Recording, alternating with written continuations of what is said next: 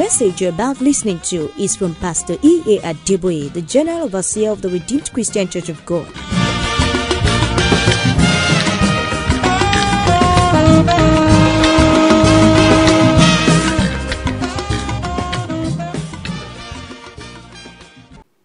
First Kings chapter 18. Maybe we will just take it from verse 43 to 44. 1 Kings chapter 18, 43 to 44.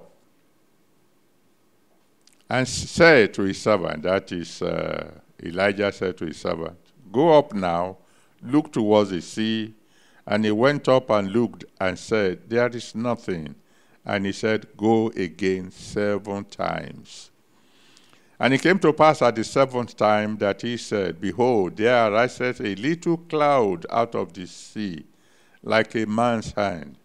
And he said, "Go, say unto Ahab, Prepare thy chariot, and get thee down, that the rain stop thee not." Last Sunday we considered the 7 possible prayers that Elijah must have prayed. We quickly go over that by telling you that we believe he started with thanksgiving and then moved on to praise and then moved on to worship. And then he started reminding God of his promises. And then we believe he then called on God to arise, and then told God to prove himself again, and started thanking God in advance. Then the question we want to ask now is, why the 7th time? Why must God wait till the 7th time? Because not too long before then, Elijah prayed only once and fire fell. So why must God wait for 7 times before he answered? Number 1, God is sovereign. Psalm 115 verse 3. Psalm 115 verse 3 tells us that our God is in the heavens. He does as he pleases. You can't query him. In Daniel chapter 4, verse 34 to 35, Daniel chapter 4 from verse 34 to 35, even an idol-worshipping God, Nebuchadnezzar, told us, "No one can say to him, What doest thou?" You can't query God. In Deuteronomy chapter 32, verse 39, Deuteronomy 32, verse 39, God himself made it clear. He said, "I kill, I make alive, and nobody can deliver out of my hand." He made all things, and he can do whatever he likes with what he has made. He is a potter, we are just the clay. In Romans chapter 9, from verse 10 to 14, Romans 9, from verse 10 to 14, the Bible tells us that before Jacob and Esau were born, God had already said, "Jacob I love, and Esau I hate." "Oh, you don't like what I've decided or what I've said? Go ahead and sue me." In Isaiah 43, verse 13, Isaiah 43, verse 13, he said, "I will walk, who can let?" In other words, what I want to do, nobody can hinder me. We sing one of our choruses is, when God says yes, nobody can say no. When he opens a door, nobody can close it. If he closes a door, nobody can open it. He went as far as to say in Isaiah verse 54 from verse 16 to 17, Isaiah 54 verse 16 to 17, he said, "I'm even the one who made wasters to destroy. I made them all. There's nothing that was created that was not created by me." And he said, "That's the reason why I can say, No weapon fashioned against you can prosper. In Romans chapter 9, verse 15 to 16, Romans 9, verse 15 to 16, this sovereign God said, I will have mercy on whom I will have mercy. I will have compassion on whom I will have compassion. That's why I'm praying for you today. May God have mercy on you. Amen. Because in Lamentation chapter 3, verse 22, Lamentation chapter 3, verse 22, the Bible made it clear, it is of the mercy of God that we are not consumed. Just His mercy. Period. He is sovereign. And thank God that mercy is renewed every morning. That's why you are able to be listening to me today, because God has decided to show mercy to you again. He is sovereign. Now, talking about the seven times. In His sovereignty, He controls numbers. In His sovereignty, He controls numbers. For example, He reserved number 1 for Himself. Deuteronomy chapter 6, verse 4. Deuteronomy 6, verse 4. Hear, O Israel, the Lord our God is one. Number 1 is for God. That's why He's the only one who should really say, I am. In Exodus chapter 3, verse 13 to 14. Exodus 3, 13 to 14 says, I am the I am. So when you say, I am the boss, who are you? There's only one fellow called I am. Only one fellow is number 1. And number 1, therefore, tells us the power of unity. That when people are united, they become as powerful as God. Genesis 11 verse 6. Genesis 11 verse 6. When the people decided to build the Tower of Babel, a tower that will reach to heaven, God said, the people are one.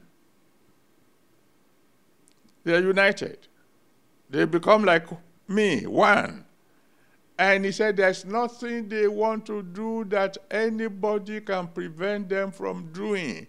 He said even me can't stop unity from achieving their goal. He reserved number 1 for Himself. Number 2, He made that the number of cooperation.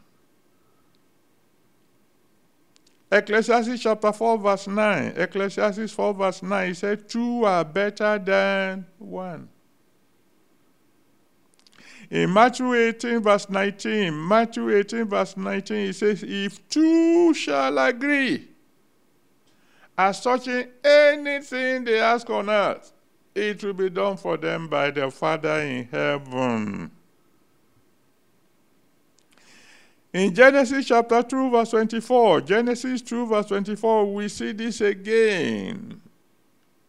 When God said a man will leave his father and mother and will cleave to his wife, and the two shall become one. Cooperation is the next thing to the almightiness of God.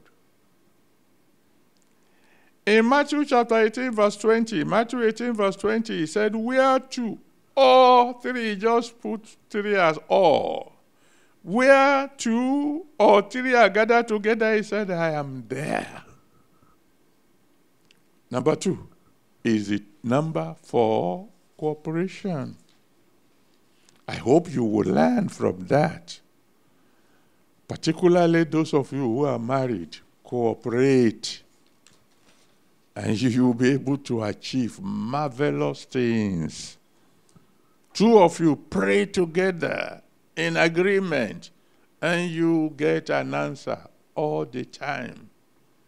Number 3 is the number he assigned to Trinity. God the Father, God the Son, God the Holy Spirit. Matthew chapter 28 verse 19.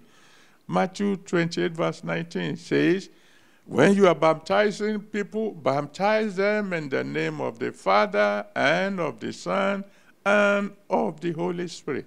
What does three stand for? Trinity. It stands for establishment. It stands for stability. Number three stands for something that is firmly settled. That's why you have the tripod stand being used anytime you want to cook. You put something on it, you know it's not going to fall down because there is stability where you have three.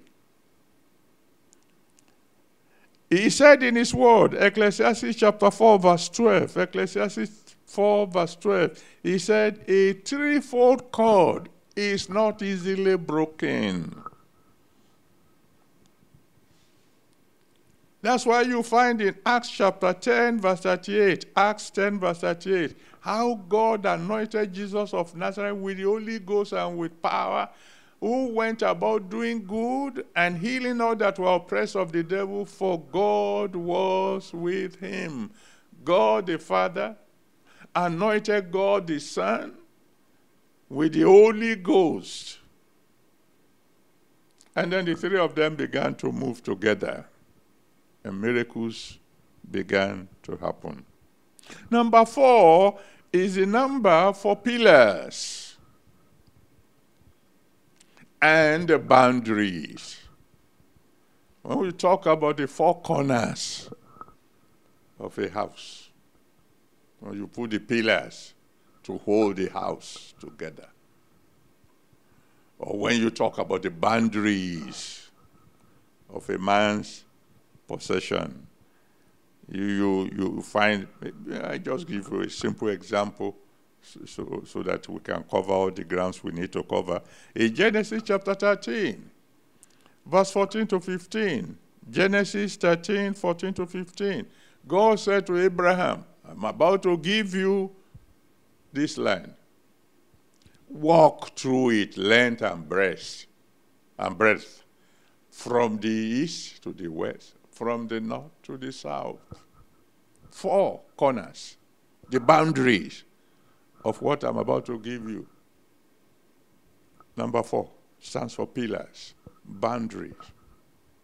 Number five, I mean, almost every Christian knows that. That's the number for grace. That's the number representing help that you do not really deserve. When you are singled out for help. For example, in Genesis chapter 6, from verse 1 to 8, Genesis 6, from verse 1 to 8, when God wanted to wipe out the first world, the Bible said, Noah found grace in the sight of God. The Bible did not tell us that it was much, much better than all the others. But he found grace. My prayer is that you too will find grace from God today. Amen.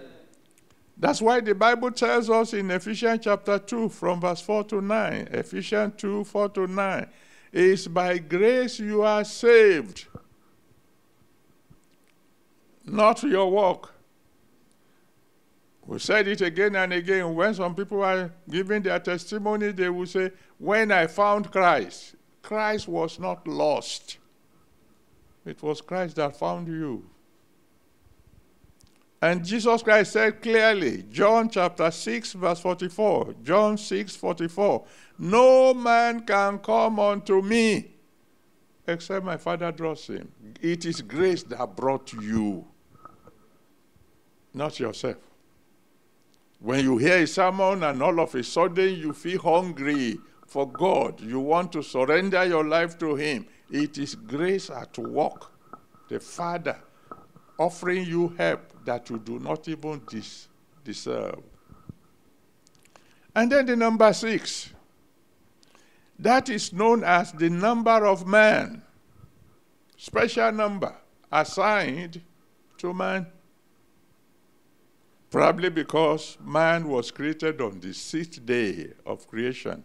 Genesis chapter 1 from verse 26 to 31. Genesis 1, 26 to 31. Let's make man in our own image. And double 6, 66, is not even a bad number. In other words, 6, the number of man, is not bad.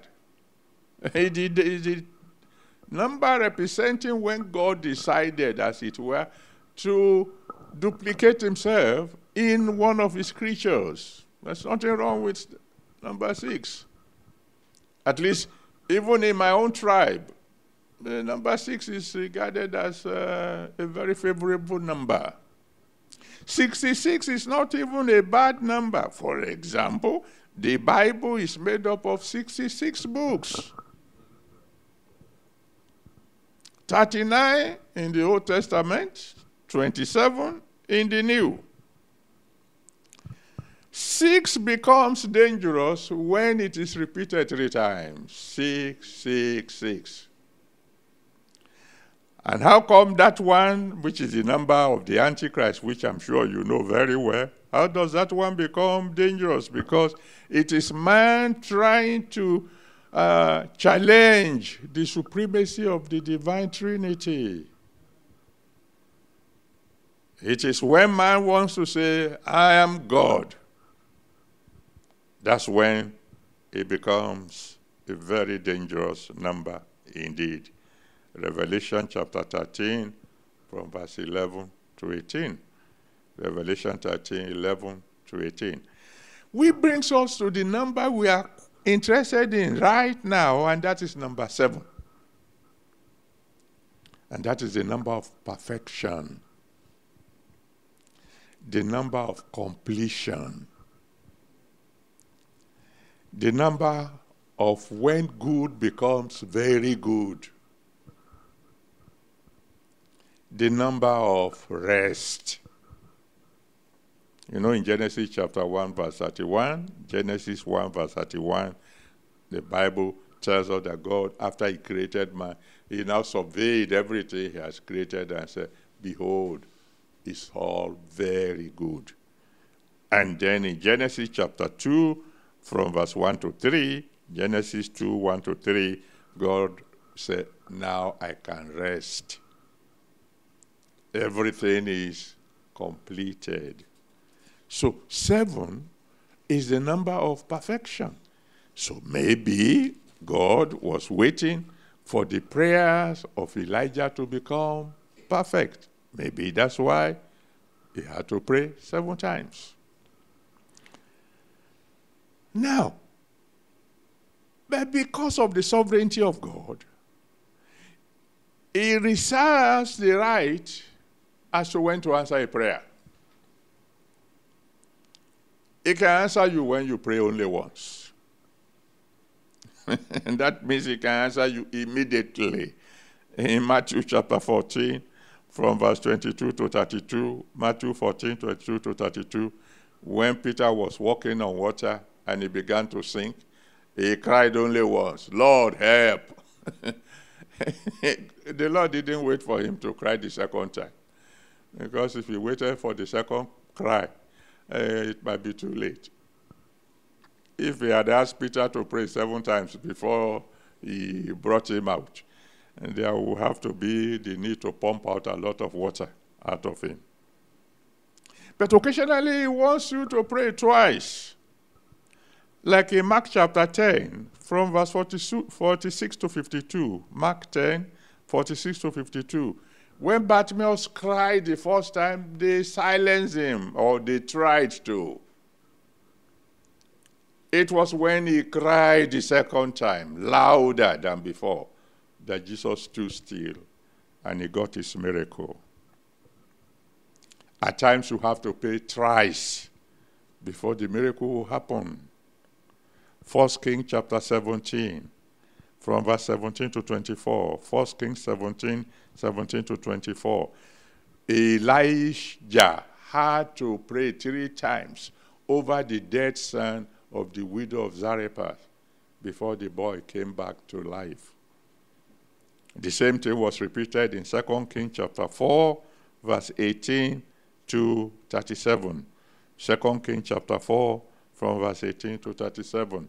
Elisha had to pray 3 times before the son of the Shunammite woman was restored. So we can go on and on and on. But because of time, occasionally God waits for you to pray 7 times.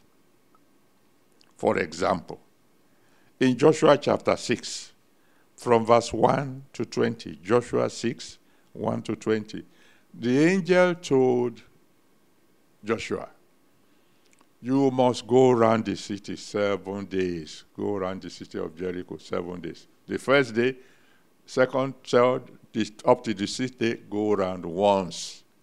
On the 7th day, you must go around 7 times before you shout.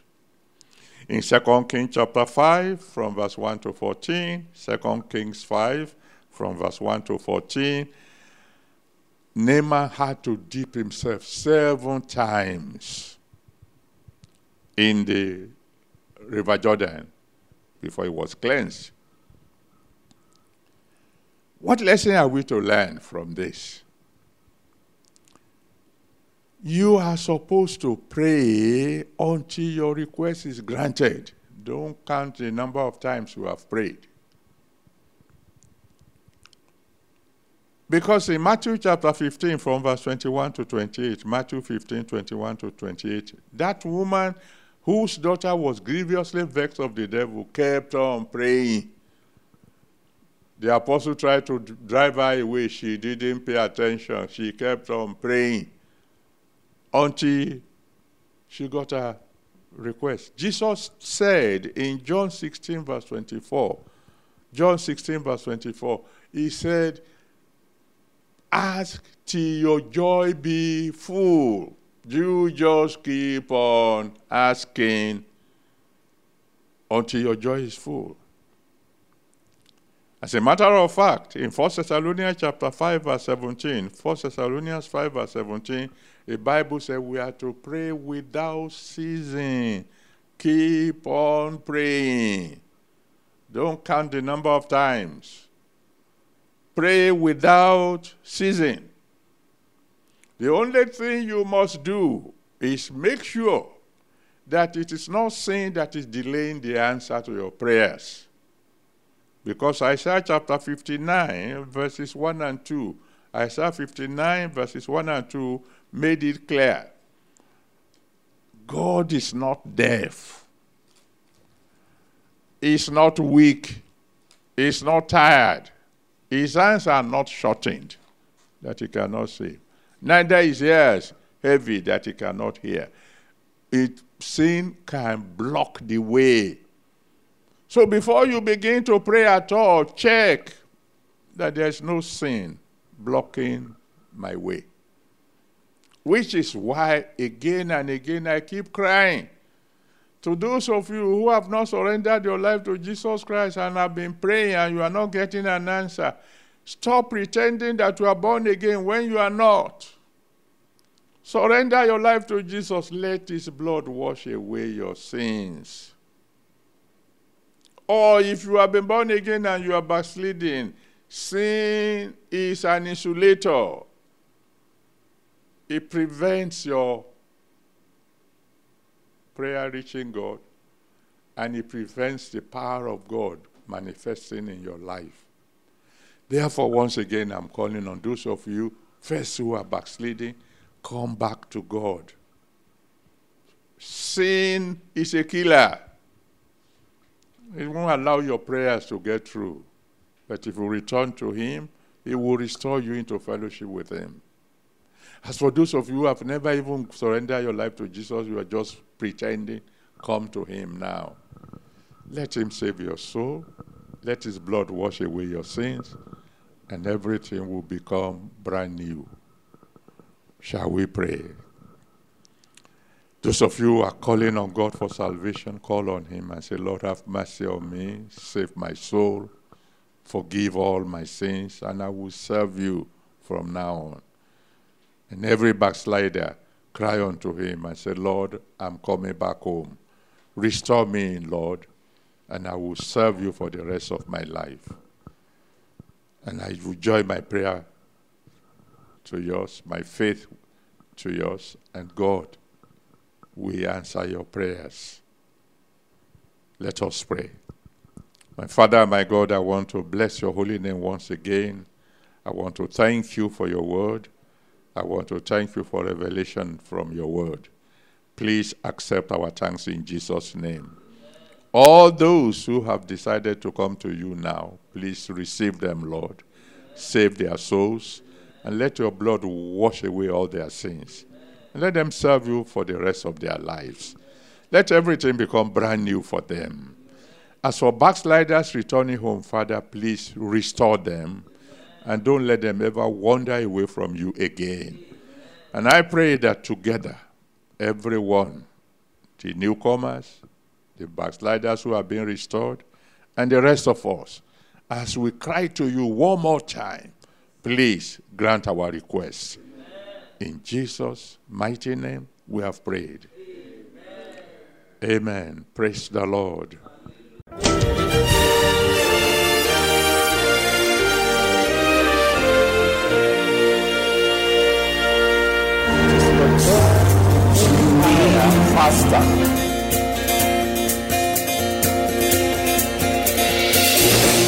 Please join us on this same station at this time for another wonderful experience as Pastor E.A. Adeboye exposes the deep mysteries in the Word of God.